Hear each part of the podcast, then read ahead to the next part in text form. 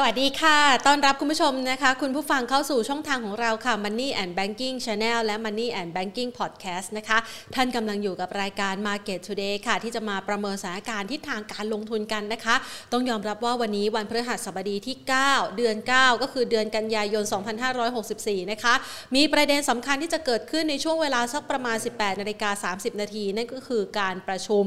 ของ ECB นะคะ ซึ่งก็จะเป็นประเด็นหนึ่งที่นักลงทุนทั่วโลกและค่ะจับตานะคะเพราะว่าในฝากสั่งของยุโรปเองเนี่ยก็มีความสำคัญนะคะต่อเม็ดเงินมหาศาลที่อัดฉีดเข้ามาในระบบผ่านโครงการ QE นะคะที่เคยเข้ามาช่วยในเรื่องของการฟื้นฟูวิกฤตโควิด -19 ตั้งแต่ปีที่ผ่านมาจนถึงนับปัจจุบันนะคะ แต่เราจะได้เห็นนะคะว่าแต่ละประเทศในโซนยุโรปนั้นเริ่มมีทิศทางเศรษฐกิจที่ดีมากยิ่งขึ้นนะคะ ก็เลยเป็น ปัจจัยหนึ่งที่น่าจะนำมาสู่การพิจารณาของคณะกรรมการนโยบายการเงินของธนาคารกลางยุโรปในวันนี้ ว่าจะตัดสินใจเกี่ยวกับเม็ดเงินอัดฉีดหรือว่า QE tapering นี้อย่างไรกันบ้างนะคะ ดังนั้นวันนี้เนี่ยเราจะเห็นภาพบรรยากาศการลงทุนในตลาดหุ้นไทยนะคะ แล้วก็ตลาดหุ้นทั่วโลกเนี่ยก็รอคอยสถานการณ์ดังกล่าวนะคะ หลายๆ สินทรัพย์ก็มีการเคลื่อนไหวแบบประวิงเวลาเพื่อที่จะรอฟังนะคะว่าวาระสำคัญนี้เนี่ยมีการพิจารณาออกมาว่าอย่างไร ส่วนทิศทางของตลาดหุ้นไทยอย่างที่เราสังเกตกันไปนะคะ ตั้งแต่เมื่อวัน อังคารนะคะ ว่าโอ้ยเนี่ยตลาดหุ้นไทยถ้าหากว่าดูจากตัวแท่งเทียนนะคะ หรือว่าตัวดัชนีของตลาดหุ้นไทยมงขึ้นไปเนี่ยที่ระดับสักประมาณ 1,657 จุดนะเป็นจุดสูงสุดนะคะ 1,658 โดยประมาณเนี่ยนะคะ มงมา 3 ครั้งแล้วนะคะ ไม่ผ่านหลังจากที่สามารถไปทำจุดสูงสุดใหม่นะหลังจากที่ก่อนหน้านี้เนี่ยเราทำจุดสูงสุดเดิมไว้ที่ 1,642 1,643 ในช่วงเดือนมิถุนายนใช่ไหมคะ พอหม่งไม่ผ่านก็ยืนไม่อยู่นะคะ ภาพบรรยากาศการลงทุนก็ดูเหมือนว่าจะยังคงมีภาพของการชะลอ ความร้อนแรงของตลาดหุ้นไทยนะคะ หลังจากที่ยืน 1650 ไม่อยู่วันนี้นะคะ ตลาดหุ้นไทยล่าสุดค่ะ ก็มีการปรับพักฐานลงมาบ้างนะคะ โดยที่ดัชนี ในวันนี้นะคะจะเห็นภาพของการปรับพักฐานลงมา ในกรอบแคบๆ แล้วก็เริ่มเร่งตัวมากขึ้นนะคะ ในช่วงใกล้ๆเที่ยง โดยที่ดัชนีนั้นก็มีการไปทดสอบจุดสูงสุด คือเช้ามาเนี่ยพยายามที่จะขึ้นไปยืนอยู่ในแดนบวกก่อนนะคะ เหมือนกับจะฝากคนไว้ที่ปลายดอยเนาะไปฝากไว้ก่อนนะ1,646.07 จุดนะคะบวกขึ้นมา 5.62 จุด สุดท้ายแล้วมันก็คือยังไงคะ ทรงตัวไว้ไม่อยู่ก็เริ่มมีการแรงถอยนะคะ โดยจุดต่ำสุดของช่วงเช้าเนี่ยอยู่ที่ 1,632.98 จุดติดลบไป 7.47 จุดนะคะ วันนี้มูลค่าการซื้อขายก็บางตาลงมาด้วย 46,845 ล้านบาทนะคะ ก่อนอื่น ก่อนที่เราจะไปตรวจสอบดูนะคะว่า วันนี้หุ้นตัวไหนมีผลนะคะ ต่อการคำนวณดัชนีบ้างนนะคะ ต้องขอขอบพระคุณผู้ใหญ่ใจดีค่ะ ที่สนับสนุนให้รายการของเรา มีโอกาสได้มาพูดคุยกับนักลงทุนเป็นประจำนะคะ ทุกๆวันเลยในเวลาดีๆ แบบนี้ค่ะ นั่นก็ทางด้านของกลุ่ม True นะคะยุคนี้ต้อง True 5G นะคะ เครือข่ายอันดับ 1 5 ปีซ้อนจาก n p e r f นะคะ ก็ถือว่าการมีเครือข่ายอันทรงประสิทธิภาพนะคะ ก็ช่วยทำให้เราเนี่ยไม่พลาดกับวินาทีด้านการลงทุนนะคะเพราะว่าณปัจจุบันนี้การลงทุนผ่านออนไลน์ใช้โปรแกรมสตรีมมิ่งนะเวลาจะเคาะซื้อเคาะขายเนี่ยนะคะ อยากจะดูราคาให้มันทันใจแล้วก็ real time นะคะ ก็สามารถใช้เครือข่าย True นี่แหละค่ะ ตอบโจทย์นักลงทุนกันได้นะคะ ไม่เพียงเท่านี้ เรามาดูบรรยากาศการลงทุนในวันนี้ดีกว่านะคะ จะเห็นได้ว่าภาพการลงทุนของตลาดหุ้นไทยนะมันก็เริ่มมีการสลับสับเปลี่ยนหมุนเวียนกลุ่มเล่นนะคะ หลังจากก่อนหน้านี้มันก็มีหลากหลายประเด็นหละในเรื่องของการ ปรับโครงสร้างธุรกิจนะคะของกลุ่มธุรกิจใหญ่ๆนะคะไม่ว่าจะเป็นตัวแมคโครนะคะที่ไปดูในเรื่องของการย้ายหุ้นเข้าไปอยู่ในแมคโครของโลตัสนะคะหรือแม้กระทั่งในเรื่องของความเคลื่อนไหวของหุ้นเดลต้าเรื่องของกาฟนะคะที่มีการปรับโครงสร้างธุรกิจไปลงทุนในตัว InTouch มากยิ่งขึ้นนะคะหรือแม้กระทั่ง ตัวหุ้นต่างๆเนี่ยนะคะที่มีความเคลื่อนไหวหวือหวาที่น่าสนใจนะคะวันนี้ก็เริ่มมีการสลับสับเปลี่ยนค่ะ หุ้นตัวไหนที่อาจจะมีภาพของการลดถอยลงไปในช่วงก่อนหน้า วันนี้ก็เริ่มมามีบทบาทบ้างนะคะ โดย 10 อันดับแรกนะคะ มาดูไฮไลท์กันเลยที่ สักประมาณ 5 อันดับแรกอ๋อหุ้นยูกลับมานะแอดวานนะคะเป็นอันดับที่ 1 นะคะ ปรับลดลงไปเล็กน้อย 0.52% InTouch อันดับที่ 2 นะคะ คือเริ่มมีแรงเทขายทำกำไรหลังจากที่รับรู้ข่าวดีก่อนหน้านี้ ปรับลดลงไป 3.62%ค่ะ ส่วนทางด้าน K-Bank วันนี้ขึ้นเครื่องหมาย XD นะคะ แต่ว่าบวกขึ้นมาได้ 0.42%นะคะยูขยับเพิ่มขึ้น 7.22%แล้วก็ CPO ค่ะปรับลดลงไป 1.2%นะคะ ส่วน Delta ยังคงมีทิศทางของการปรับฐานอยู่นะคะปรับลดลงไป 1.3%ค่ะ บ้านปูขยับได้ค่อนข้างดี 4.1%รับข่าวถ่านหินที่ราคาปรับตัวสูงขึ้น วันนี้ทีมจีนะจำได้เลยนะ ใครที่ลงทุนหรือว่าติดตามรายการของเราทีมจีนี่นักวิเคราะห์ได้ให้คำแนะนำมาหลากหลายครั้งเลยนะ บอกว่าให้จับสังเกตดูนะว่าหุ้นตัวนี้เนี่ยเดี๋ยวเขาจะมีเรื่องราวของการ เข้าไปปรับเปลี่ยนนะคะเรื่องของโครงสร้างผู้ถือหุ้น หรือว่าการลงทุนอะไรใหม่ๆนะคะ ปรากฏว่าวันนี้มีข่าวแล้วนะคะ ก็เลยส่งผลทำให้ราคาหุ้นของทีมจีบวกขึ้นชนซีลิ่งนะคะเกือบเกือบ 30%นะคะ วันนี้ราคาขยับขึ้นมา 3.58%ค่ะทียูหุ้นส่งออกยังคงร้อนแรงนะคะ บวกขึ้นมาได้ 1.4%แล้วก็ปตทนะคะ ขยับเพิ่มขึ้นมาได้ 0.67%ค่ะ วันนี้ ส่วนหนึ่งแล้วเนี่ยนอกเหนือจากการรอคอย ECB นะคะ นักลงทุนก็เอาพ่วงเข้ามานะสถานการณ์โควิด ภายในประเทศ ก่อนหน้านี้ต่อแต่ต่อแต่อยู่สักประมาณหมื่นห้า ไหลลงไป 1 3ื่นขึ้นมา 1 4ื่นตอนนี้ขึ้นมา 1 6ื่นนะคะ ก็เลยอาจจะสร้างความกังวลใจสักนิดนึง แต่ทั้งหลายทั้งปวง ก็เป็นเหตุผลในการที่จะเริ่มมีการล็อกโพซิชันทำกำไรออกมาบ้างนะคะ หลังจากที่ราคาหุ้นอาจจะไปต่อไม่ค่อยไหวในช่วงเวลานี้นะคะอะเดี๋ยวเรามาประเมินสถานการณ์กันดีกว่านะคะ เล่ากันมายาวมากเลยนะคะ แล้วก็เป็นภาพหนึ่งที่มีความเคลื่อนไหวนะคะสำหรับใครวันนี้ เนื่องจากว่ามันต้องรอปัจจัยไง ดังนั้นเราก็จะมากำหนดกลยุทธ์ที่หวือหวานะคะสำหรับใครที่อยากจะลงทุนในช่วงเวลานี้นะคะ ก็อาจจะต้องมีการประเมินหลาย ๆ สินทรัพย์สักหน่อยโดยเฉพาะอย่างยิ่ง ลงทุนทองคำลงทุนหุ้นจะไปดูเซ็ตฟิยังไงดีนะคะ เดี๋ยวเราต่อสายไปพูดคุยกันกับคุณชลทิศนวลพลับผู้จัดการฝ่ายวิเคราะห์จากฮั่วเซ่งเฮงโกลด์ฟิวเจอร์นะคะอะขออนุญาตต่อสายสักครู่ค่ะ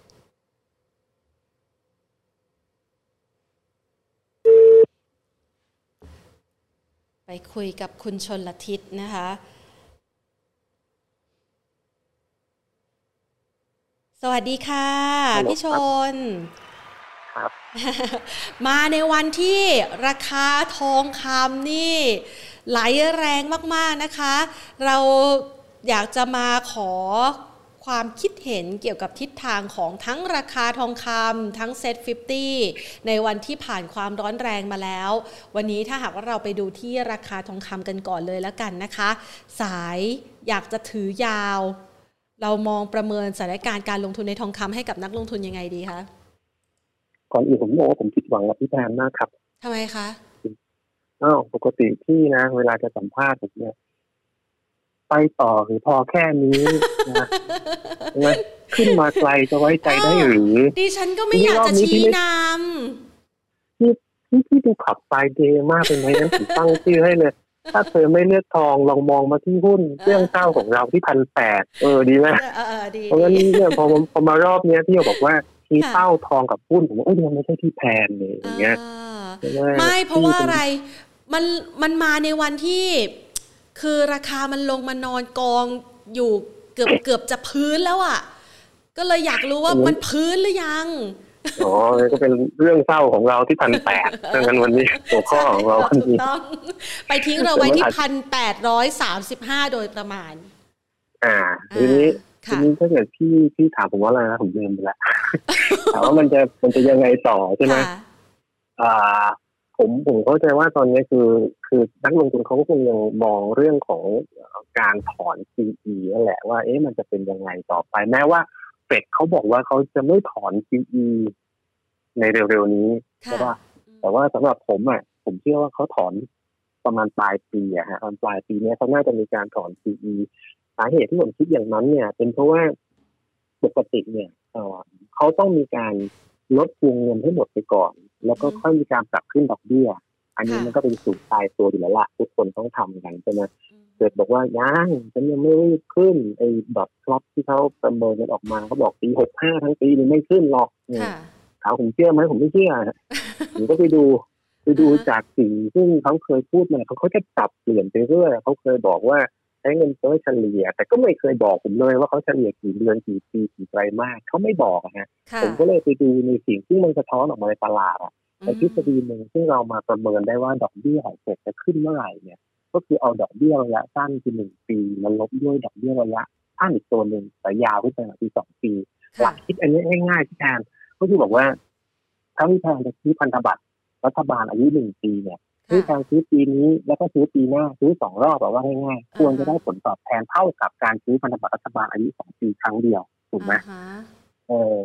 คิดไม่ทันผมเรียกตอบนะพวกนี้สอนออนไลน์เยอะถูกหลายคนคุณต้องอย่าเปิดโอกาสให้ดิฉันได้คิด เดี๋ยวดิฉันคิดไม่ออกอ่าตกลับเข้าเรื่องก่อนพี่ชอบที่ผมนอกเรื่องแล้วพอมานั่ง คำนวณดูแล้วเนี่ยดอกเบี้ยหนึ่งปีพันธบัตรรัฐบาลหนึ่งปีสหรัฐอยู่ที่ศูนย์จุดศูนย์เจ็ดสี่ดอกเบี้ยสองปีอยู่ที่ศูนย์จุดสองหนึ่งนั่นหมายความว่าดอกเบี้ยมันมีส่วนต่างกันอยู่อย่างเงี้ยพอเอามาหักลบกบนี่คำนวณกันแล้วเนี่ยเท่ากับว่าปีหน้าสหรัฐต้องขึ้นดอกเบี้ยอย่างน้อยจุดสองห้าถ้าสหรัฐขึ้นดอกเบี้ยจุดสองห้าเขาก็ต้องเริ่มลด PE เสียตั้งแต่ปีนี้ฮะผมก็เลยเข้าใจว่าปลายปีอะเขาน่าจะเริ่มการลด PE ใช่ไหมพอเป็นประเด็นประเด็นนี้มันอาจจะทำให้ นักลงทุนกังวลกัน แล้วก็ทำให้มีการโยกเงินออกไปจากหลาย ๆ ตลาดตลาดขึ้นก็ถูกดึงออกไป ตลาดทองก็ถูกดึงออกไปก็ก็เป็นตัวหนึ่งซึ่งทำให้ให้ทองลงใช่ไหมแต่เมื่อกี้นี้เราบอกว่าเราจะเป็นเรื่องเศร้าของเราที่พันแปดไหมผมผมยังคิดว่าไม่น่าจะเศร้าเท่าไหร่อะเดี๋ยวอาจจะกลับขึ้นไปได้ สาเหตุเพราะอะไร เมื่อคืนที่ดูบอสไม่ได้ดูบอสได้ดูเบสบุ๊กของ เป็ดที่เขาออกกันนะเขาบอกว่าพี่ไม่ใช่ผมสรุปไปแล้วผมคนเดียวเลยใช่ไหมไม่ไม่จะไม่ขัดคออ๋อผมสรุปแล้วเดี๋ยวผมเพอเจอไปเรื่องผลฟุตบอลแล้วที่จะไปไม่เป็นเมื่อคืนเนี่ยเบสบุ๊กเขาก็บอกว่าเศรษฐกิจสหรัฐอะมันได้รับผลกระทบจากเรื่องของโควิดใช่ไหมรายงานตัวเลขการจ้างงานเดือนล่าสุดที่ออกมาเนี่ยก็เห็นอยู่แล้วว่าก็ก็ได้รับผลกระทบ ผมอะชอบไปดู รายวันอะว่าเขาจะติดเท่าไหร่ ปรากฏว่าตอนนี้ของสหรัฐเนี่ยหลังจากที่มีเดลต้าแล้วนะฮะเดลต้าเข้าไปเนี่ยล้านคนมีคนติดประมาณสักห้าร้อยหกสิบห้าร้อยเจ็ดสิบคนละต่อวันใช่ไหมโทษโทษโทษเป็นต่ออังกฤษของสหรัฐยังอยู่มาสักสี่ร้อยห้าสิบเออสี่ร้อยห้าสิบไปเทียบกับตอนก่อนที่จะมีเดลต้าเนี่ยสหรัฐเนี่ยติดอยู่ล้านคนเนี่ยติดสักสี่สิบคนเองพอตอนนี้มันเริ่มเร่งตัวขึ้นมา แล้วที่ลงไปดูประเทศที่เขาบอกว่า จะเอามาเป็นต้นแบบนะอิสราเอลอะที่เขาถือ mRNA เยอะๆอะก็ปรับตัวสูงขึ้นนะใช่เคยตอนตอนก่อนที่เขาจะฉีดวัคซีนเนี่ย ประมาณ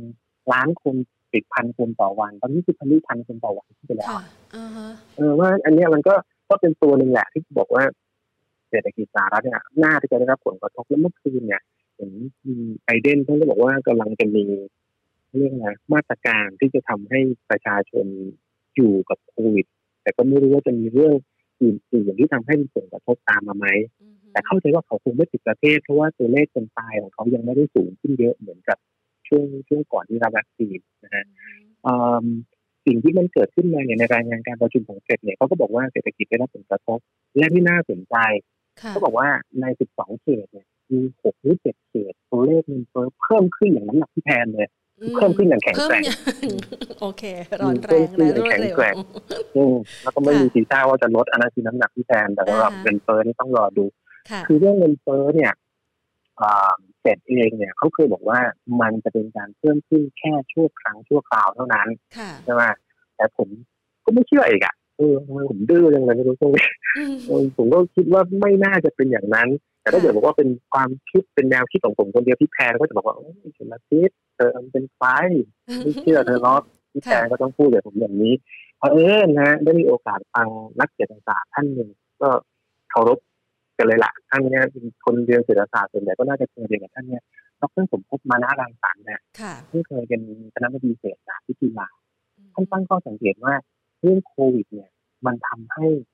ทฤษฎีการผลิตเปลี่ยนแปลงไปแล้วฮะเมื่อก่อนเนี่ย เวลาที่เราเรียนเศรษฐศาสตร์ เราบอกว่าเราจะหากำไรสูงสุดเนี่ย เราก็จะต้องมาหาดูว่ารายรับสูงสุดตรงไหน ต้นทุนต่ำสุดตรงไหน ให้มันผิดตรงนั้นนะฮะเราจะได้กำไรสูงสุดเมื่อก่อนคืออย่างนี้ฮะเราก็บอกว่าเราจะผิดในการใช้ economy of scale ประเทศไทยถนัดผิดอะไรคุณก็ผิดอันนั้น แล้วคุณก็ส่งออกไปเป็นปราการผิดให้ประเทศอื่นๆที่เขาไม่ถนัดอันนี้มันมันคือช่วงก่อนโควิด แต่พอหลังโควิดปุ๊บทฤษฎีการผิดตัวนี้มันเปลี่ยนไปฮะเขาบอกว่า อาจารย์ท่านบอกว่าไม่ได้ทำไม่ทำไม่ได้เราต้องขอรบอาจารย์ อาจารย์บอกว่า ไม่ได้ดูที่มีดิมัมคอสแล้วนะฮะคือฉันไม่สนใจต้นทุนแล้วฉันสนใจแค่ว่าฉันจะขายราคาไหนให้ได้กำไรสูงสุดเพราะฉะนั้นเนี่ยเราจะเห็นได้ว่าในสหรัฐหรือบางประเทศหลาย ๆ ประเทศเนี่ยยังขนส่งสินค้าลำบากอ้าวมันไม่ขนส่งไม่ได้ผิดเองก็เลยอ่าเนี่ยมันก็จะทำให้ระดับราคาสินค้าแพงขึ้นนะฮะพอระดับราคาสินค้าแพงขึ้นเงินเฟ้อมันก็ต้องเกิด เพราะฉะนั้นถ้าหากว่ารายงานเงินเฟ้อของสหรัฐยังเร่งตัวที่อยู่เนี่ย มันก็คงไม่ใช่เรื่องเศร้าของเราที่พันแปดนะมันมันก็ก็อาจจะเป็นเรื่องดีของเราก็ได้ผมว่า เออผมว่าเนี่ยก็เลยเลยมองเป็นเป็นประเด็นว่าตอนนี้ทองอาจจะลงจากเรื่อง QE แต่ว่าเดี๋ยวพอมีเงินเฟ้อกลับเข้ามาเนี่ยก็อาจจะทำให้ทองกลับขึ้นไปได้ครับ มันจะเร็วทันใจไหมคะ ในเรื่องของเงินเฟอ้อที่อาจจะกลับเข้ามาเนี่ยมันต้องใช้เวลานานไหม เพราะว่าช่วงนี้นี่ข่าวสารผ่านออนไลน์ ส่งผลทำให้ทิศทางของราคาสินทรัพย์ต่างๆ เคลื่อนไหวอย่างรวดเร็วมากๆมีรีบเลยเกินรีบสิ เพราะว่ามันลงมาในช่วงสองสาวันที่ผ่านมานี่ จากพันแปดสามสิบวันนี้ลงมากองอยู่ที่เท่าไหร่เนี่ยหนึ่งพันเจ็ดร้อยเก้าสิบสี่สิบเหรียญนะคะ ก็ถ้าถ้าเรื่องเงินเฟ้อเนี่ยผมเข้าใจว่ามันจะทยอยมาเรื่อยๆแต่ถ้าเกิดคำถามที่แทนคือว่าเขาเขาจะกลับขึ้นไปได้เร็วมากน้อยแค่ไหนใช่ไหมสำหรับทองเนี่ยก็อาจจะมีการบีบตัวมีการเรียกว่าเทคนิคอลรีบาวขึ้นไปได้บ้างนะครับอาจจะกลับขึ้นไปเทสพันแปดอีกทีนึงแต่ถ้าเกิดว่าจะดูประเด็นว่ามันจะมีอะไรที่จะทำให้ให้ทองกลับขึ้นไปได้เร็วๆอะ เราเราก็เคยคุยกันว่า เอ๊ะ ตอนเนี้ยไอ้เพดานนี่สหรัฐอะมันมันถึงระยะเวลาแล้วถูกไหมว่าจะต้องมีการขยายหรือจะมีการปรับเพิ่มเพราะมันครบไปตั้งแต่เดือนที่แล้วแล้วฮะแล้วตอนนี้ผมก็พยายามดูข่าวนะสภาของเขาก็ยังยังคุยกันไม่สำเร็จอะว่าเอ๊ะจะเพิ่มหรือไม่เพิ่มนะที่เคยคุยกันว่าสสเดโมแครตมีเยอะกว่า แต่ก็ยังไม่ถึง 75เปอร์เซ็นต์สวของเขาก็ที่คุยกันว่าเข้าร่วมโครงการของรัฐบาลเราโครงการเราที่แทน คนละครึ่งไงนะสวของเขาที่ห้าสิบห้าสิบมันโหวตแล้วมันก็ยากอะอันนี้มันก็ก็จะเริ่มมีผลนะว่าเอ๊ะเดี๋ยวพอสักกลางกลางเดือนนี้ถ้ายังคุยกันไม่ได้ มันเข้าไปสู่ช่วงปลายเดือนก็จะมีความกังวลว่าต้องติดเกิดในภาครัฐไหมความน่าเชื่อถือของสหรัฐจะมีผลกระทบไหมเอออันเนี้ยมันก็จะเป็นประเด็นที่อาจจะทำให้มีแรงซื้อทองกลับเข้ามาเพราะนั้นตอบคำถามที่แทนว่าช่วงนี้ยังมองว่าทองถูกกดดันจากซีพีอะ มันมันมันจะปรับตัวลงมาก่อน แล้วก็เดี๋ยวอาจจะมีการกระเตื้องขึ้นไปบ้างจากเรื่องของปัญหาในสหรัฐพอเป็นอันเนี้ยถามว่าจะเมื่อไหร่ถ้าดูข้อมูลก็น่าจะมาสักหลังจากกลางเดือนไปแล้วอะรวมทั้งเรื่องของโควิดในสหรัฐอะไรด้วยไงว่าถ้ามันยังเร่งตัวขึ้นมาเนี่ยทองก็จะกลับขึ้นไป แต่ถ้าเกิดว่าเป็นในระหว่างวันในช่วงสั้นๆตรงนี้เนี่ย ก็หนึ่งเจ็ดเก้าศูนย์ก็ไปดูอะไรเนี่ยฉันเฝ้ารอเธอที่พันเจ็ดห้าศูนย์โอ้โห ไกลเหมือนกันนะของพี่แทนพอเมื่อกี้บอกว่าลงมาสี่สิบเหรียญแป๊บเดียว พอตอนนี้บอกว่าพันเจ็ดห้าถึงสี่สิบเหรียญบอกไกลเหมือนกันนะอยากเก็บเธอไว้ทั้งสองทางทางไหนก็ได้ที่ได้กำไรค่ะก็นี่ไงเป็นประเภทว่าขายก็อยากถือซื้อก็อยากได้ อยากเก็บเธอไว้ทั้งสองคน อันนี้อารมณ์พี่แพน แฟน Club Friday ก็นี่แหละฮะคิดว่าน่าจะมีการ rebound เล็กๆ rebound สั้นๆได้ แล้วก็ขึ้นไปดูสักพันแปดยืนพันแปดได้ค่อยถือต่อ ค่อยซื้อต่อนะครับ แต่คิดว่ายังมีโอกาสให้จะซึมลงมาครับ ค่ะ ดูเหมือนว่าคุณจะไม่ได้ให้ความสำคัญเกี่ยวกับการประชุม ECB ในวันนี้สักเท่าไหร่ใช่ไหมคะก็ค่อนข้างเฉยๆอะเพราะว่าเขายังไม่น่าจะแบบมีการปรับลดอะไรเรื่องวงเงินก็น่าจะยังนะฮะยังไม่น่าจะมีอะไรที่แบบเป็นสิ่งที่ ออกมาตรการใหม่อะเพราะว่าไอ้โควิดในยุโรปมันก็ก็ยังเยอะอยู่ใช่ไหมเขาจะเริ่มถอนตอนนี้ก็คงยังไม่ได้มีประเด็นนะครับนั้นโดยรวม ECB ผมคิดว่าไม่น่าจะมีอะไรเซอร์ไพรส์ตลาดมั้งแต่ถ้าหากเขามีเรื่องเงินเฟ้อขึ้นมาอีกอันเนี้ยถ้าเกิดเขาแบบกังวลเรื่องเงินเฟ้อขึ้นมาก็อาจจะทำให้เป็นจุดสำหรับทองด้วยเหมือนกันครับอนะคะ ดังนั้นเป้าหมายที่เราจะรอช้อนซื้อ ก็อยู่สักประมาณ 1,750 คือแนวรับ ถูกต้องไหมคะต้องรอเจอที่ตรงนั้นครับอ่ามีโอกาสจะโอ้แต่จริงๆ ถ้าหากว่าดูมันก็จะทะลุหลายแนวรับเลยนะคะ ในช่วงจังหวะเวลานี้ ก็ถ้าถ้าถ้าเกิดหลุดพันเจ็ดห้าศูนย์อะ มันก็คงจะแบบทิ้งลงไปแรงๆก็ไปอีกทีก็ไม่เฝ้ารอฉันเฝ้ารอเธอที่พันเจ็ดห้าศูนย์วันนี้ก็ ฉันคงจะต้องเปลี่ยนใจไม่รอเธอแล้วไปรอรับเธอใหม่ใกล้ๆพันเจ็ดมันหลายใจเหลือเกินคือมันเป็นกรอบแนวรับเฉยๆฮะก็คือพันเจ็ดห้าศูนย์ถ้าหลุดเนี่ยมีทองอยู่ก็อาจจะต้องเลือกฝั่ง short ใช่ปะไปถึงถือทองคำแท่งอยู่นะฮะแล้วก็ short futures ไปก็ได้ short futures ไปปุ๊บเนี่ยราคาทองมันก็จะไปเป็นแนวรับหลักๆเลยเนี่ยอยู่ที่ประมาณสักพันเจ็ดร้อยพันเจ็ดพันหกแปดศูนย์ที่เคยทำ low นั่นแหละที่คือสาเหตุที่ผมคิดอย่างเนี้ยก็ที่เคยเรียนว่า ดูจากอดีตเนี่ยพอเขาลด QE เนี่ยตั้งแต่เขาเริ่มส่งสัญญาเนี่ยทองมันขึ้นได้ไม่ไกลนะฮะแล้วมันก็จะลงไปแบบ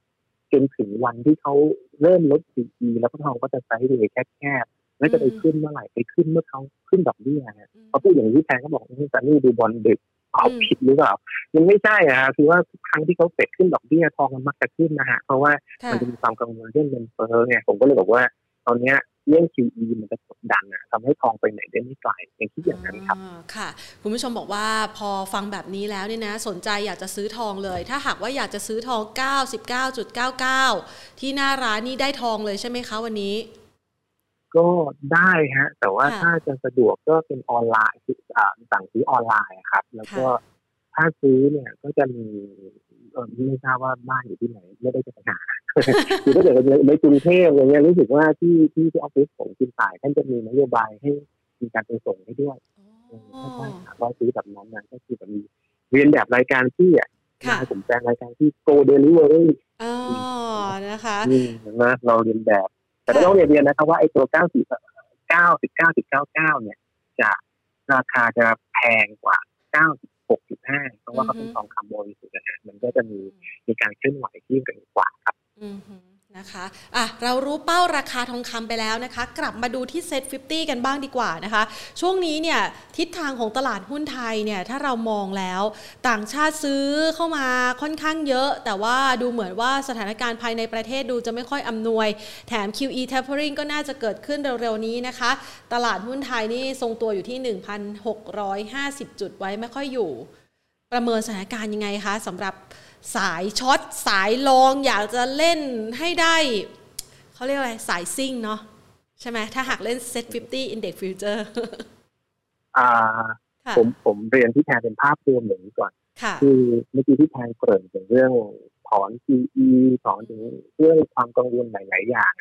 ผมผมไปอ่านงานวิจัยที่นี่ก็จะมีแบงค์ชาติมั้งท่านท่านประเมินเกี่ยวกับเรื่องของทิศทางการไหลเข้าออกของเงินทุน หลังจากการเกิดวิกฤตปัญหาทางเศรษฐกิจเออพอมันเป็นปัญหาที่ก็น่าสนใจเขาบอกว่า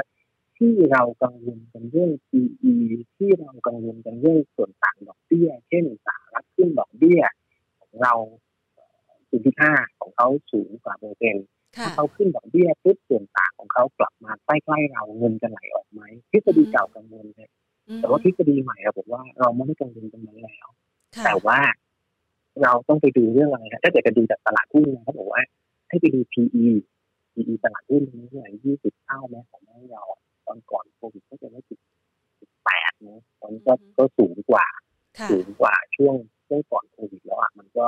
ทั้งที่เรายังมีผลกระทบจากหลาย ๆ ประเด็นอยู่ถูกไหมเขาบอกว่าให้ดูเรื่อง PE ให้ดูเรื่องของ GDP เดี๋ยว GDP ผมจะมาเล่าต่อเรื่องนี้สนุกแต่ว่าการลงทุนเนี่ยแบงค์ชาติต้องบอกว่าถ้าไปดูแบบ BIS ธนาคารเพื่อการชำระเงินระหว่างประเทศก็จะเป็นการซื้อแบบซื้อแบบชนิดนะฮะมันก็อาจจะไปดูที่ ETF อาจจะต้องไปดูจากว่า ESCI เขาเลือกอะไรก็อาจต้องไปดูตรงนั้น แต่ทันนี้ไอ้สิ่งที่มันน่าห่วงเนี่ยคือเรื่องหนี้แล้วก็เรื่อง GDP เมื่อวานนี้กระมังฮะจริงๆเนี่ยของพี่ว่าระที่จะต้องพูดเป็นเรื่องจะขยายหนี้ต่อ GDP ไหมแต่ปรากฏว่าก็เลื่อนออกไปนี่ก็ไม่ไม่ เข้าใจสาเหตุเหมือนกันก็คงต้องรอติดตาม แต่สาเหตุที่ผมคิดว่าน่าจะมีการขยายเพราะอะไรครับที่ดีนะการประเมิน GDP เนี่ยในการทำงบประมาณครั้งล่าสุดที่ได้อภิปรายกันเมื่อสัปดาห์สองสัปดาห์ที่แล้วเนี่ยคณะนะกรรมการกรรมการจะรู้มาเขาบอกว่าเขาตั้งเป้า GDP ปีนี้ของไทยอยู่ที่สองจุดห้าถึงสามจุดห้าเปอร์เซ็นต์ ไอ้นี่ไม่ใช่ชุลพิษต้นนั้นนะฮะที่ไม่เชื่อสภาพัฒน์ประเมินว่าศูนย์จุดเจ็ดถึงหนึ่งจุดสองฮะเทียบกับสองจุดห้าถึงสามจุดห้าแบงค์ชาติอนุรักษ์นิยมที่สุดพี่ชนพี่ชนศูนย์จุดแปดถึงสองขาคอแป๊บหนึ่งสัญญาณโทรศัพท์มันขาดขาดหายหายอะค่ะต้องต้องต้องต้องต้องนี่อุตส่าห์จะขอเงินพี่ซื้อมือถือใหม่เลยชัดขึ้นไหมครับไอโฟนสิบชัดขึ้นยังคะ โอเคแล้วค่ะชัดขึ้นไหมครับโอเคโอเคชัดขึ้นแล้วนะครับเขาบอกว่าสภาพัฒน์บอก 0.7 ถึง 1.2เปอร์เซ็นต์เทียบกับกรรมธิการเขาบอก 2.5 ถึง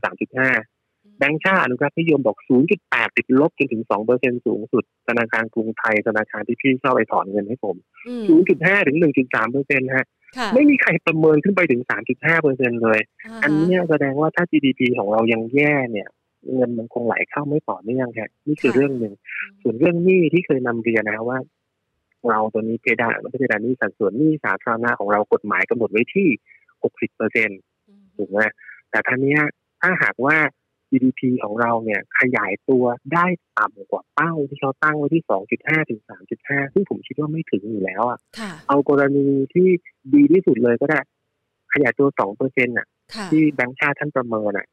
เท่ากับว่าถ้าขยายตัวได้ 2 เปอร์เซ็นต์เนี่ย รายรับจากการเก็บภาษีของรัฐบาลเนี่ย จะเก็บได้ น้อยกว่าเป้า ต้องกู้เพิ่มอีกฮะใช่ไหมพอกู้เพิ่มปุ๊บหนี้สาธารณะของเราจะไปอยู่ที่ประมาณสักหกสิบสองถึงหกสิบสามเปอร์เซ็นต์แต่ถ้าหากว่าออกมาเลยว่าที่กกรเขาประเมินว่าแย่ที่สุดลบ1.5อย่างนั้นนะนี่สาธารณะของเราไปอยู่ที่60 65เปอร์เซ็นต์นั่นสิ่งที่ผมกำลังจะบอกก็คือว่าถ้าหากว่านี่ของเราผมผมไม่ได้หมายความว่าจะขยายเพดานนี่ไม่ได้จะขยายสัดส่วนนี่ไม่ได้นะ ขยายได้ เพราะว่าเบอร์แบงก์เขาเคยบอกว่า ถ้าถ้าไม่เกิน77เปอร์เซ็นต์น่ะยังถือว่าโอเค ตอนนี้ของเราแค่60มันก็ขยายได้อะ แต่ถ้าหากว่ามีการขยายปุ๊บมันจะเกิดอะไรขึ้นมาล่ะ แรกเลยอะมันจะมีความกังวลไงที่แพนว่าเอ๊ะมันจะเศรษฐกิจมันจะเป็นยังไงนะเออมีความกังวลก่อนตลาดหุ้นอาจจะแบบซึมซึมลงมา แต่ผมเข้าใจว่า เงินก็จะเข้ามาเยอะขึ้น แล้วพอมีการขยายไอ้ตัวหนี้ต่อ GDP เนี่ยเงินเฟ้อมันจะเร่งตัวเงินเฟ้อของเราตอนนี้ต่ำเตี้ยเรียดินมากเลยที่สูงเท่าไหร่ที่ขนาดออกมาใช่ไหมเพราะถ้าเกิดมีการกู้เงินเพิ่มขึ้นเนี่ยเงินเฟ้อก็จะปรับตัวขึ้นไปก็จะเป็นดูดีเพราะฉะนั้นผมผมเลยมองว่าประเด็นนี้ก็คงจะเป็นประเด็นที่ที่ที่ต้องติดตามอยู่นะครับ ทีนี้มาตอบคาถามเพราะเราที่แทนจะไล่ผมแล้วใช่ไหมพี่แทนไม่ไล่แล้วก็ไม่เรียกอย่างนั้นใช่ไหม ตลาดตลาดเนี่ย ผมผมยังมองว่ายังมีโอกาสที่จะรีบาวขึ้นไป แต่ก็คงไม่ไม่น่าจะผ่านพันจุดอะถ้าผ่านพันจุดยังยังเสี่ยงอยู่นะครับ มันอาจจะเป็นเพราะว่า หุ้นที่จะดันขึ้นไปเนี่ย มันต้องเป็นหุ้นใหญ่อะแต่หุ้นใหญ่ๆมันก็ยังไม่ค่อยมีตัวไหน ซึ่งจะมีอิทธิฤทธิ์ที่จะทำให้ให้ตลาดขึ้นไปได้เยอะขนาดนั้นอะเมื่อผมก็แบบไปดูว่าเอ้หุ้นตัวนี้โอ้ผมก็ทวงกันบ้างพี่ด้วยที่จำได้ไหมต้นปีอะผมเคยคุยกับพี่ถึงหุ้นตัวหนึ่งชุมพรปาล์มน้ำมัน อ่าเป็นไงอะ มันชื่ออะไรนะ C ชุมพรปาล์ม CPI CPI อ่าฮะอ่าเนี่ย คือคือตัวนี้ไม่ไม่ได้อยู่ในเซ็ตห้าสิบอะแต่แต่ที่ผมคิดคือว่าด้วยความที่ว่าเขาขายปาล์มได้เยอะอะราคาปาล์มก็ดีถูกไหมราคาปุ๋ยก็ขึ้นนี่ปรากฏว่าไงที่พอราคาปาล์มขึ้นเกษตรกรจะปลูกปาล์มเพิ่ม ผมก็แอบไปแอบไปเป็นหน้ามาที่แทนอะไปถามบอกว่าเนี่ยจะสั่งต้นปาล์มเพิ่มเขาบอกว่าอ๋อไม่มีเนี่ยมีเมื่อไหร่ฮะปีหกหกอะฮะ นั่นแสดงว่าอะไรฮะปีหน้ายอดขายก็ดีปีถัดไปก็ยังดีอยู่ที่ต้องไปสัมภาษณ์ผู้บริหารให้ผมแล้วไปขอส่วนลดให้ผมด้วยนี่คือคุณชี้นำชี้นำการลงทุนด้วยไหมแนะนำด้วยไหมนี่คุณผู้ชมฟังอยู่หลายท่านนะก็แนะนำนะ ยังดูดีอยู่อะพี่แทนไม่ได้ชี้นำอย่างเดียวจะให้พี่แทนไปไปขายสปอนเซอร์อะไรก็ได้ ทุเรียนสวนนี้ใช้ปุ๋ย CPI นะคะ แพงจริงแล้วอร่อยดีค่ะ เอออย่างเงี้ยเห็นไหมพี่ก็ไปขายสปอนเซอร์ได้ด้วยใช่ไหมแต่ทีนี้ถ้าเกิดเอาเป็นหุ้นที่แบบอยู่ในอยู่ในเซ็ตห้าสิบแล้วกันที่แบบว่าเออพอจะมีดันได้ วันเนี้ยถ้าเป็นวัยพี่แพนเนี่ย วันที่เก้าเดือนเก้าผมรู้พี่แพนได้ถึงอะไร เอ่ออะไรอะดิฉันจะต้องไปไหว้พระคุ้มจริง ๆ ยิ่งกว่าคุ้มคุ้มทุกสิ่งพี่แพนต้องนึกถึงแฟนปะทองพี่แพนทันถูกไหม แต่ถ้าเป็นรุ่นผมเนี่ยเก้าเดือนเก้านี่จะรีบวางหูจะไปลาซาด้าเออจะไปช้อปปี้จะไปพวกเนี้ย คือตอนเนี้ยมันมีเทรรนเรื่องของฝรั่งเรียนแบบเรานะเห็นไหมเราเก้าเดือนเก้าเราก่อนต้องกี่ปีสามสิบปีฝรั่งเพิ่งมาทำมันไม่กี่ปีนี่เองมันเป็นเรื่องของการซื้อขายออนไลน์อะผมก็ไปดูว่าเอ๊ะบริษัทซึ่งเขาขายออนไลน์ได้ด้วยเนี่ย มันก็ยังมีอะไรนะ CRC Central Retail ฮะอันนี้เขาก็มีการขายออนไลน์แล้วยิ่ง เมื่อต้นเดือนเนี่ย รัฐบาลท่านออกภาษีตัวหนึ่งเขาเรียก e-service นะฮะที่ว่าจะทำให้แพลตฟอร์มที่จากต่างประเทศที่จะเข้ามาค้าขายกับบ้านเราอะ จะถูกเก็บภาษี แต่ว่าบริษัทที่อยู่ในไทยจะไม่โดนตัวนี้เออเรื่องนี้วันหลังพี่ก็ต้องมาทำเป็นสกู๊ปมาเล่าให้คุณผู้ฟังฟังนะมันมาจากไอโอ OECD มาจากที่เคยประชุม G7 ที่ทำให้หุ้นตกอะเออมันก็ต่อเนื่องกันมา เพราะนั้นหุ้นที่ยังเกี่ยวข้องกับการขายในประเทศอะรวมทั้งเรื่องของ การส่งของก็ได้อะไรนะที่เอเ KEX อะเคอรี่นะค่ะวันก่อนวันก่อนเพื่อนรักที่แพนส่งของไว้ให้ใช่ไหมพี่เชื่อไหมว่าไปสั่งของไปส่งของจากทางฝั่งจังหวัดแต่ส่งสตอส่งทุเรียนไปเนี่ยคิวแน่นมากที่แทนผมผมผมก็เลยยังเข้าใจว่าหุ้นพวกนี้ยังน่าจะยังไปได้ เลยมองว่าหุ้นหุ้นที่ไม่ไม่ใหญ่มาก มันน่าจะยังดูดีกว่า แต่ถ้าเกิดเป็น หุ้นตัวตัวตัวใหญ่ๆที่ดันดัชนีอะผมผมคิดว่ายังไม่น่าจะไปไหนได้ไกลแต่ทีนี้ที่แพนถามว่าจะเอาหุ้นซิ่งซิ่งใช่ไหมผมเรียนอย่างนี้ครับว่าถ้าหากว่าเล่นตอนเนี้ยอ่าตัวซีรีส์ใกล้สุดตัวซีรีส์ยูแล้วกันฝั่งเก้าร้อยแปดสิบก็เลือกช็อตอะขึ้นไปเหนือเก้าร้อยเก้าสิบก็ช็อตเหมือนกันนะฮะแล้วก็ไปคัดล้อประมาณสักพันจุดแต่ถ้าหากว่าพี่แพนเป็นแฟนแมนยูนะ ช่วงนี้เขานิยมเขาว่าควายกันนะแทนควายหรือเปล่าไม่รู้มันตัวอะไรผมฉันรอวัคซีนอย่างเดียวเอาไม่ไม่ไม่ผมมาถึงโรนันโดโรนันโดเขาไข้เก่งเลยที่จะไปจะไปถึงเรื่องการเมืองสนใจแต่วัคซีนอย่างเดียวไม่สนใจสุขภาพตัวเองของที่วัยอย่างเราอะเคยบอกแล้วนี่ อยู่ต่อก็ได้จะตายก็ไม่น่าเกลียดที่สนใจแล้วเป็นอมตะอ่าที่จะบอกว่าไข้คืออะไรพี่แพนจะบอกว่าด้วยความที่ว่าตอนนี้ผมคิดว่าตลาดอาจจะปรับฐานนะเดี๋ยวข้อมูลอะไรออกมาอาจจะไม่ค่อยดีเท่าไหร่แต่ปลายปีพอวัคซีนมีเยอะๆไม่ว่าจะไปเป็นโรนันโดหรือเปล่าไม่รู้แหละแต่ว่าปลายปีเปิดประเทศทุกอย่างจะดีขึ้นเพราะฉะนั้นการไข้ของผมก็คือไข้ฝั่งช็อปตัวซีรีส์ที่ใกล้ซีรีส์ยูเสีย นะแล้วก็ไปลองฟังฟังฟังไม่ใช่ลองก็ไปซื้อนั่นแหละ ไปเปิดสถานะซื้อในตัวซีรีส์เดือนไกลเนี่ยเห็นไหมซื้อก็อยากได้ขายก็อยากมีจบซีรีส์กลับไฟเดย์วันนี้ครับนะคะเป็นคำแนะนำสำหรับใครที่อยากจะลงทุนใน Set 50 Index Future นะกำหนดเป้าหมายดัชนีให้ไว้เลยนะคะ แต่คือตลาดเดี๋ยวสรุปสั้นๆ ก็คือว่าตอนนี้เนี่ยตลาดหุ้นไทยขึ้นมาระดับนี้คือค่อนข้างแพงแล้วเนาะก็ถ้าดูจาก ประเด็นว่าเราเราเรายังมีการระบาดอยู่อะพี่แล้วก็เอ่อ PE ที่นำเรียนอะเรื่องเงินไหลเข้าไหลออกที่เรียนว่า ก็ดูจากประเด็นในประเทศด้วยอะในเมื่อเราก็ยังมีโอกาสที่เงินจะไหลกลับออกไปอะ ผมเลยมองว่าขึ้นมาตอนนี้ PE 20เท่ามั้งถ้าผมจำไม่ผิดนะแล้วก็เทียบกับก่อนหน้านี้ประมาณสัก17 18เท่าก่อนโควิดเนี่ยก็ก็เลยมองว่าขึ้นมาสูงพอสมควรอะ เลยมองว่าถ้าไม่มีประเด็นบวกอะไรที่แบบชัดเจนจริงๆอะผมก็ยังเข้าใจว่า อาจจะเป็นเรื่องเศร้าของเราที่พันหกห้าศูนย์เหมือนกันนะคือฝากไว้ที่ดอยนี้ แนวรับแน่น ๆ ถ้าหากว่ามองไปที่ตัวเซตตัวเซตไม่ใช่เซต50นะคะ ถ้ามองที่เซตคือแนวต้านเนี่ยอันอยู่ที่ 1650 แหละ แล้วแนวรับถัดไปเนี่ยเรามองที่ไหนคะแนวแนวรับอันนี้คือถ้าเกิดจะซื้อเก็งกำไรเนี่ย ผมดูที่มาจากพันหกร้อยสิบ ห้าพันหกร้อยสิบเสียเอ่อจุดนะฮะตรงนี้จะเป็นอาจจะเป็นจุดซื้อจุดหนึ่งนะครับ เป็นที่เนี่ยพันหกร้อยพันหกร้อยจุดเนี่ย ถ้าต่ำกว่าตรงนั้นเนี่ยก็ก็จะดูไม่ดีจะไหลลงไปต่อได้นะครับ เพราะนั้นก็คงจะเรียนว่าแนวรับเนี่ยนะพันหกสิบห้าพันหกร้อยสิบห้าจุดเราสามารถละกันเป็นจุดซื้อครับได้เลยค่ะ วันนี้ต้องขอขอบคุณคุณชลทิศมากเลยนะคะ มาสร้างทั้งเสียงหัวเราะนะ แล้วก็แนะนำตัวหุ้นให้ด้วย ครั้งหน้าอย่าลืมตั้งชื่อ ตั้งชื่อหัวข้อให้มันเป็นหลักเป็นสไตล์พี่เลยนะเออเหมือนพี่จะเอาดีด้านนี้แล้วพี่ต้องไปให้สุดพี่ โอเคได้เลยค่ะ ขอบคุณมากนะคะขอบคุณครับ สวัสดีค่ะนะคะ คุณชลทิศนะคะ นวลพลับนะคะ ผู้จัดการฝ่ายวิเคราะห์จากฮั่วเซ่งเฮงโกลด์ฟิวเจอร์นะคะ คือไม่ได้เจาะเฉพาะทองคำนะ คุณชลทิศเขามีใบนักวิเคราะห์นะคะ ดูได้ครบทุกผลิตภัณฑ์ด้านการลงทุนเลยนะคะ ทั้งตลาดหุ้น ทั้งตัวหุ้น ทั้ง single stock นะคะ รวมไปถึงเรื่องของทองคำด้วยนะคะ ก็เอามาจับจังหวะกันละค่ะสำหรับใครที่ชอบนะคะลงทุนในประเภทสัญญาฟิวเจอร์นะคะ โดยเฉพาะอย่างยิ่งในช่วงจังหวะเวลานี้ที่ทิศทางของราคาทองคำนี่ ลงมานอนกองจะรอเราไหมนะคะ เราก็มีจุดนัดหมายอย่างที่คุณชลทิศให้ไว้นะ 1,750 เหรียญนะคะ หรือว่าดอลลาร์ต่อทรอยออนส์นะคะลงไปนอนรอตรงนั้นแล้วกันนะคะ เผื่อว่าจะได้ ต้นทุนดีๆ ต้นทุนถูกๆสำหรับรองทาทองคำนะคะ ส่วนใคร ที่ลงทุนใน Set 50 Index Future นะคะก็ได้กลยุทธ์ใหม่นะคะในการที่จะช็อปซีรีส์นะคะใกล้ๆนะคะในการที่จะบริหารจัดการพอร์ตนะคะเพื่อสร้างผลกำไรในการลงทุนกันละค่ะ ทีนี้เรามาต่อกันนะคะ นอกเหนือจากนี้เนี่ยนะคะเรายังมาจะมาประเมินกันว่าทิศทางของตลาดหุ้นไทยในช่วงเวลานี้เนี่ยมันมีหลากหลายปัจจัยนะหลากหลายสถานการณ์ที่ต้องมาวิเคราะห์เจาะลึกกันนะคะ ดังนั้นเราจะไปพูดคุยกันกับดรวิน อุดมรัชตะวณิชค่ะ ประธานกรรมการบริษัทหลักทรัพย์ KTB ST จำกัดมหาชนนะคะ เพื่อที่จะมองถึงแนวโน้มการลงทุนพร้อมกับตัวหุ้นนะคะ ที่ดรวินมักจะมาพร้อมกับตัวหุ้นที่สามารถลงทุนได้ทั้งระยะสั้น กลางแล้วก็ยาวด้วยนะคะ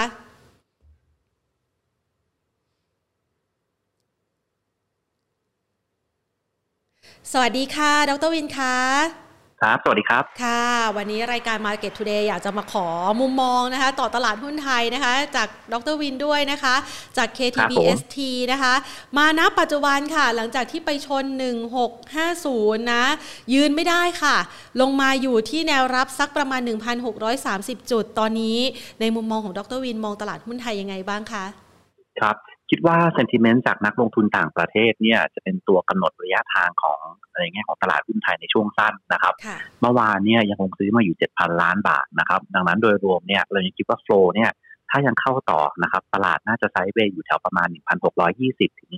1,650 นะครับ แต่ถ้าเราเริ่มเห็นทรายในการขายของนักลงทุนต่างประเทศนะครับสักสองสามวันติดกันในระดับพันล้านเหมือนก่อนหน้านี้ที่เขาได้ทำเนี่ย อันนี้อาจจะเป็นตัวที่บอกถึงการจบรอบของการนักลงทุนการเล่นของนักลงทุนต่างประเทศในรอบนี้นะครับ ก็อาจจะเป็นสาที่ทำให้นักลงทุนในประเทศเนี่ยทั้งกองทุนแล้วก็นักลงทุนรายย่อยเนี่ยมีการเทคโปรฟิตเพิ่มเติมไปจะต้องสับตาดูตรงนี้ดีๆครับในช่วงสั้นนะคะในช่วงเวลานี้นี่ต้องยอมรับว่านักลงทุนต่างชาติเข้ามาทำให้ตลาดหุ้นไทยได้คึกคักในช่วงคึกคักเลย เวลาสักประมาณครึ่งเดือนที่ผ่านมานี่แล้วรีกันแบบ นักลงทุนบอกว่าสะใจมากๆเลยนะคะ ครับ ก็เนี่ยเป็นเพราะความสะใจในช่วงสั้น และเป็นเพียงแค่สองอาทิตย์เนี่ยแหละครับ เลยทำให้โดยรวมเนี่ย ทุกคนก็อาจจะต้องกลับมาตั้งตั้งเกมใหม่นะครับ ว่าเอ๊ะสิ่งที่ได้ดูไปเนี่ยมันจะเร็วเกินไปไหมหรือว่าแรงเกินไปไหมนะครับ อันนี้ก็เป็นภาพที่ต้องดู แล้วก็ต้องอย่าลืมนะครับ ว่ายังไงสุดท้ายเนี่ยเรื่องของการประชุมของเฟดนะครับ ในช่วงอ่าเรียกว่าช่วงกลางเดือนนี้นะครับ ถึงค่อนไปปลายเดือนนี้เนี่ยวันที่ 20 กว่านะครับ ก็ยังเป็นตัวที่ต้องจับตาอยู่ดีว่าเขาเนี่ย จะมีการพูดมีความชัดเจนเกี่ยวกับเรื่อง tapering ไหมเพราะตอนนี้เนี่ยคนก็ให้น้ำหนักน้อยลงหลังจากที่ตัวเลขการจ้างงานของสหรัฐเนี่ยก็ก็เขาเรียกว่าอ่อนกว่าที่คาดไปค่อนข้างเยอะครับ ค่ะดูเหมือนว่ามาจังหวะแบบนี้ก็เริ่มที่จะรับรู้ข่าวร้ายเข้ามาบ้างนะ แล้วก็รอสังเกตสังการแรงซื้อจากนักลงทุนต่างชาตินะคะ รวมไปถึง QE tapering ที่อาจจะเกิดขึ้นในระยะเวลาอันใกล้นี้ ถ้ามองแล้วเนี่ยนะคะ ดัชนีที่แนวรับสำคัญสำคัญที่เรามองไว้นี่ รับอยู่สำหรับตลาดหุ้นไทยรอบนี้มองไว้สักประมาณเท่าไหร่คะครับในช่วงสั้นเนี่ยผมว่าถ้าเซนติเมนต์นักลงทุนต่างประเทศไม่เสียนะครับ1,620เนี่ยน่าจะเป็นจุดรับที่สำคัญ นะครับนักลงทุนไทยที่ค่อยๆทยอยขายกำไรที่แฮปปี้กันทุกคนเนี่ยในช่วงสองอาทิตย์ที่ผ่านมาตั้งแต่พันหกร้อยห้าสิบลงมาเนี่ยผมคิดว่าถ้านักลงทุนต่างประเทศไม่ขาย อาจเป็นโอกาสอีกจุดหนึ่งที่เขากลับมาเล่นใหม่อีกรอบหนึ่งนะครับบิ๊กแคปหลายตัวนะครับไม่ว่าจะเป็นธนาคารพาณิชย์ไม่ว่าจะเป็นกลุ่มพลังงานเนี่ยจริงๆต้องบอกว่าในรอบนี้ก็เริ่มมีการปรับลดลงมาแล้วนะครับสักสามถึงห้าเปอร์เซ็นต์นะครับ ดังนั้นโดยรวมเนี่ยต้องคิดว่าถ้ามันลงมากกว่านี้นิดหน่อยแล้วต่างชาติยังซื้อต่อก็อาจจะเป็นจุดที่ทำให้นักลงทุนที่ขายทำกำไรเนี่ยทยอยกลับเข้ามาซื้ออีกครั้งหนึ่งนะครับแต่ย้ำเลยผมคิดว่าคนไทยตอนนี้คงดูเซนติเมนต์ของนักลงทุนต่างประเทศเป็นหลักเลยว่า ยังจะเรียกว่าถมเงินเข้ามาอยู่ในภูมิภาคเรา ซึ่งทำให้ประเทศเราเนี่ยได้อันที่สองต่อเนื่องอีกไหมครับ ค่ะสำหรับช่วงจังหวะนี้เนี่ยนะคะ มุมมองที่ก่อนหน้านี้พอขึ้นไปเยือน 1,650 จุด หลายๆ คนมีมุมมองเชิงบวกมากขึ้นนะคะ แล้วก็คาดหวังว่า 1670 1,700 จุดเนี่ยน่าจะไปถึงเราเราเสียความหวังตรงนั้นไปแล้วหรือยังคะโดยรวมนะครับอย่างนี้ผมมองว่าโอกาสที่มันมีโอกาสจะไปแตะ ต้องแตะนะไม่ไม่รู้ว่าแตะแล้วอยู่หรือเปล่าเนี่ยใช้คำว่าแตะเนี่ยยังยังไม่ยังยังถือว่ามีอยู่นะครับผมคิดว่านักลงทุนโดยรวมเนี่ยโดยเฉพาะนักลงทุนต่างประเทศเนี่ยโฟล์เวลาเขาเข้าเนี่ยเขาไม่ได้เข้าแค่สัปดาห์สองสัปดาห์นะครับโอกาสที่เขาแบบจะเข้ามาเป็นซีรีส์มาเป็นหลักเดือนเนี่ย ซึ่งซึ่งเราได้เห็นในภูมิภาคอื่นๆเนี่ยมีค่อนข้างสูง แล้วรอบนี้อะครับเราต้องเราต้องคิดอย่างนี้ว่าจริงๆเนี่ยเขาอาจจะไม่ได้เข้าอาเซียน เพราะว่าเขาชอบอาเซียนอย่างเดียว ถึงแม้ว่าอาเซียนกลายเป็นภูมิภาคที่มีข่าวดีว่าจะกลายเป็นประเทศที่เปิดประเทศ ตัวเลขผู้ติดเชื้อก็อะถึงแม้ยังสูงแต่ค่อยๆทยอยหักหัวลงก็ถือเป็นทรายที่ดีเมื่อเทียบกับอเมริกาที่หักหัวขึ้นยุโรปหักหัวขึ้นเนี่ย โดยรวมมีอีกปัจจัยหนึ่งคือเรื่องของเม็ดเงินจากจีนนะครับ จีนเนี่ยเขาคุมเข้มนะตลาดต้องใช้คำว่าค่อนข้างเยอะนะครับทำให้นักลงทุนต่างประเทศในฝั่งตะวันตกเนี่ยค่อนข้างกลัว เม็ดเงินที่ไปจีนเนี่ยผ่านดัชนีอย่าง MSCI เนี่ยก็มีค่อนข้างเยอะ เขาอาจจะต้องกระเด็นตรงนี้ออกมาบ้าง หลายส่วนอาจจะกลับไปสหรัฐไปยุโรป แต่มันก็มีบางส่วนที่ต้องกลับมาอยู่ในเอเชีย ซึ่งอาเซียนได้รับผลประโยชน์ ตรงนี้นี่เองเนี่ยทำให้ทางเรา KTBST คิดว่าโดยรวมนะครับทรงเนี่ยถ้า tapering ไม่ได้ไม่ได้มาอะไรรุนแรงขนาดนั้น ผมคิดว่าโดยรวม flow เนี่ยยังยังยังพอยังอยู่ใน region เราอยู่ ซึ่งจะสนับสนุนให้กลุ่ม Big Cap เนี่ยเขาเรียกว่ายังเห็นในแง่ของปัจจัยแรงหนุนทางด้านของการซื้อไปนะครับ อาจจะเห็นเหมือนเซอร์ไพรส์เมื่อวานก็ได้ใครจะรู้นะครับ ว่า เออวิพวกเราในประเทศขายกันหมดเลยขายกันอย่างเมามัน แล้วก็สุดท้ายต่างประเทศซื้อเมามันมากเจ็ดพันล้านเลยนะครับผมคิดว่าอันนี้ต้องจับตาดูดีๆ แล้วคนไทยถ้าขายกำไรเยอะ ดัชนีปรับลงมาหุ้นมีแก๊ปผมว่าก็จะกลับมาเล่นใหม่ แต่ถามว่าอยู่พันเจ็ดแล้ว จะอยู่ไหมมันต้องอยู่ที่ว่าเราอะเปิดประเทศได้จริงไหม ผลกระทบต่อภาวะที่เราปิดประเทศไปในช่วงไตรมาสที่สามปลายไตรมาสที่สองเป็นอย่างไร แล้วเอาลุกของโควิด เนี่ยสุดท้ายมันมันจะกลับมาอีกหรือเปล่า ซึ่งตอนนี้มันเป็นความเรียกว่าความกังวลของทุกคนว่าโควิดจะกลับมาแน่เลยนะครับ อันนี้ก็ต้องเป็นจับตาที่ต้องดูกัน ค่ะ พอตัวเลขผู้ติดเชื้อเริ่มกลับมาเยือนสักประมาณหมื่นหกนี่ก็เริ่มให้น้ำหนักความสำคัญอยู่บ้างพอสมควรเหมือนกันนะคะ ใช่ครับยังไงผมว่าโควิดอยู่กับเราครับ แล้วเนี่ยสิงคโปร์เพิ่งออก paper มาเอ๊ะหรือคิดผิดนะ ที่บอกว่าเราจะมีอาศัยชีวิตอยู่กับโควิด เพราะว่าตัวเลขผู้ติดเชื้อสิงคโปร์เนี่ยแม้ว่าฉีดวัคซีนไปเยอะก็กลับมาปักหัวขึ้น แล้วมีอัตราส่วนของผู้ติดเชื้อที่เพิ่มขึ้น ก็ เป็นอะไรที่เราก็ต้องดูประเทศเพื่อนบ้านเป็นหลักด้วยเช่นกันครับนะคะ ยังไว้วางใจไม่ได้นะคะ กับสถานการณ์ดังกล่าว ดังนั้นในช่วงจังหวะเวลานี้ค่ะ หลังจากที่มีการลงทุนนะคะ ในหุ้นที่อาจจะบิ้วขึ้นมาแรงๆ กันไปเรียบร้อยแล้ว ไม่ว่าจะเป็นตัว g u l f ตัว Intouch ตัว CPALL Makro นะคะ หรือแม้กระทั่ง Delta ในจังหวะย่อๆแบบนี้ เรามีคำแนะนำการลงทุนสำหรับนักลงทุนในช่วงนี้ในการจัดพอร์ตการลงทุนยังไงดีคะดร ครับโดยรวมเอาช่วงสั้นนะครับผมว่าช่วงสั้นเนี่ยคนที่เป็นเทรดเดอร์เทรดมันนะครับแล้วก็ตอนนี้แกลบเนี่ยมีมีมีเปิดค่อนข้างเยอะในหลายตัว ไม่ว่าจะเป็น big cap หรือ small cap นะครับผมคิดว่าถ้าเป็นเทรดเดอร์เนี่ยในช่วงเนี้ยในช่วงสั้น sentiment อาจจะเป็นเขาเรียกว่า consolidate หรือ sideways down นิดนึง แต่โดยรวมเนี่ยคิดว่าถ้ามีแกลบเพิ่มขึ้นต่ำพันหกสามสิบเนี่ยก็มีหลายตัวที่น่าเล่นนะครับอย่างเราเนี่ยตอนนี้ถ้าเล่นตามธีมนะครับแต่เล่นบ้านปูก็ได้ถ้าเล่นพลังงานนะครับเพราะว่าโดยรวมเนี่ย ถือว่าราคาถ่านหินก็ปรับขึ้นมาดี แล้วก็มีข่าวดีเรื่องบอลแลนมีข่าวดีเรื่องการลงทุนใหม่ๆนะครับ หรืออาจจะเล่นกลุ่มโรงพยาบาลอีกรอบก็ยังได้ ใช้คำว่าอีกรอบเลยนะนะครับ เพราะว่า ความกังวลเรื่องตัวเลขโควิด ถ้ามันอยู่ดีหมื่นหกหมื่นเจ็ดอย่างเงี้ยอย่าง CHC อย่าง BCH นะครับก็ยังเป็นตัวโรงพยาบาลที่แบบมีแกลบเพราะว่าเขาได้ประโยชน์จากตัวเลขผู้ติดเชื้อโควิด ในการที่มีฮอสพิทอลเอ่ยมีแง่ของการดูแลรักษาตรงนี้เอ่ยนะครับหรือแม้กระทั่งอย่างแบงก์ธนาคารพาณิชย์ขนาดใหญ่นะครับอย่างที่เรียนว่าเรายังเชื่อว่าโฟล์เนี่ยยังไม่น่าจะหยุดในช่วงสัปดาห์นี้หรือสัปดาห์หน้านะครับดังนั้นเราคิดว่าแบงก์ขนาดใหญ่อย่าง KBANK เนี่ย ก็ที่ราคาถ้าหลุด 120 มานะครับถ้ามา 110 กว่าปลายๆเนี่ยอาจจะเป็นอีกช่วงหนึ่งในการเล่นรอบสั้นๆสัก 3 4เปอร์เซ็นต์5เปอร์เซ็นต์ได้นะครับก็เป็นตัวที่ผมคิดว่าโดยรวมเราก็ยังให้คำแนะนำพวกนี้อยู่ครับในช่วงสั้นนะคะ แล้วถ้าสั้นมากๆล่ะคะสำหรับสาย เราเราเราเคยเขาเรียกว่าอะไรนะด็อกเตอร์เคยให้เอาไว้ เอาแบบสั้นมากๆ ในระยะเวลา week หนึ่งอะ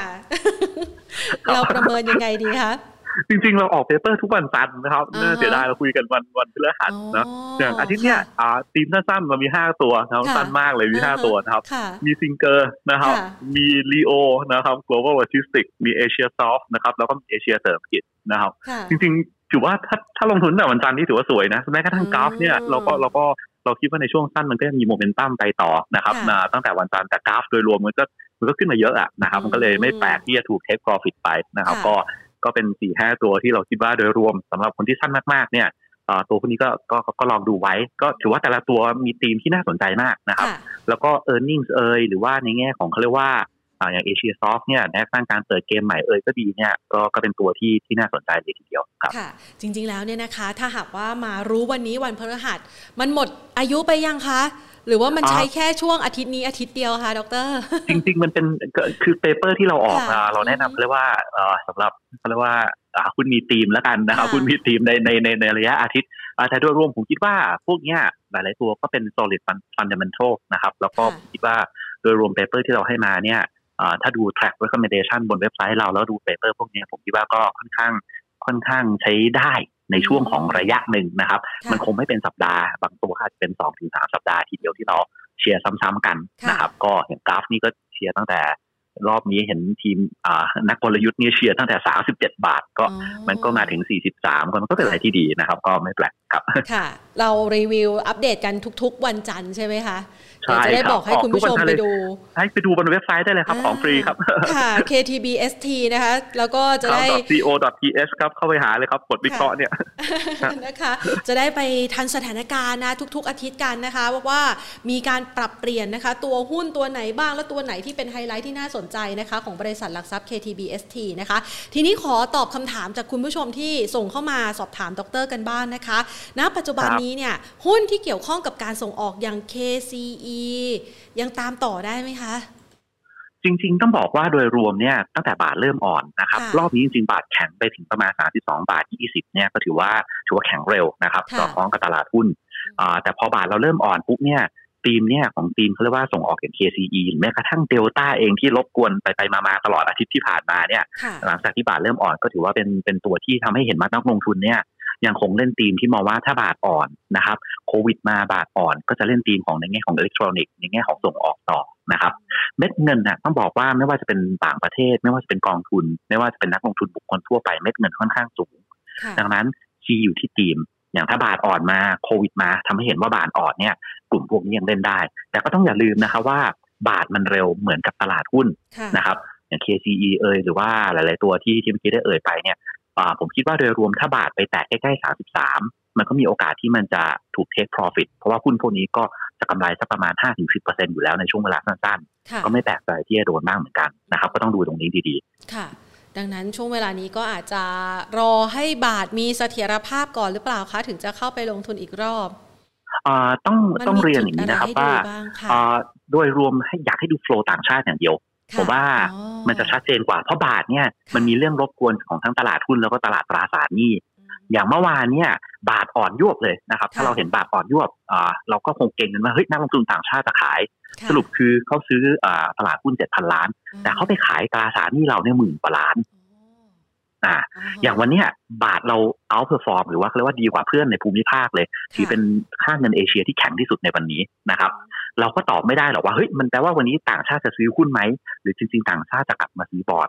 แต่อย่างน้อยมันเป็นทรายครับว่าไม่ว่าจะเป็นหุ้นหรือตราสารนี่มันแปลว่าต่างชาติยังให้ความสนใจในอาเซียน ซึ่งเราเนี่ยก็เป็นหนึ่งในอาเซียนที่ได้เม็ดเงินจากเขาเช่นกัน ก็เลยอยากให้ดูตรงนี้เป็นหลักเลยค่ะนะคะอะงั้นไปดูอีกกลุ่มหนึ่งที่เคยร้อนแรงกันมานะคะ นั่นก็คือเรื่องของกลุ่มระวางเรือ กลุ่มเรือนะคะ ตอนนี้เนี่ยเราประเมินกลุ่มนี้ยังไงบ้างคะอ่า ต้องมองอย่างนี้นะครับ จริงๆจริงๆต้องบอกว่ามันมีเปเปอร์ที่ที่เราแนะนำเป็นเป็นเป็นเป็นกลยุทธ์เหมือนกันนะครับเพราะเราไม่ได้ cover กลุ่มเรือตรงๆขนาดนั้นนะครับในในหุ้นหลายๆตัวนะครับ เรามองว่า as a tactical กลุ่มเรือเป็นที่น่าสนใจทั่วโลกนะครับ ข้อเสียคือกลุ่มเรือในประเทศไทยอะเรือทุกตัวแพงที่สุดในโลก คือเปรียบเทียบกับ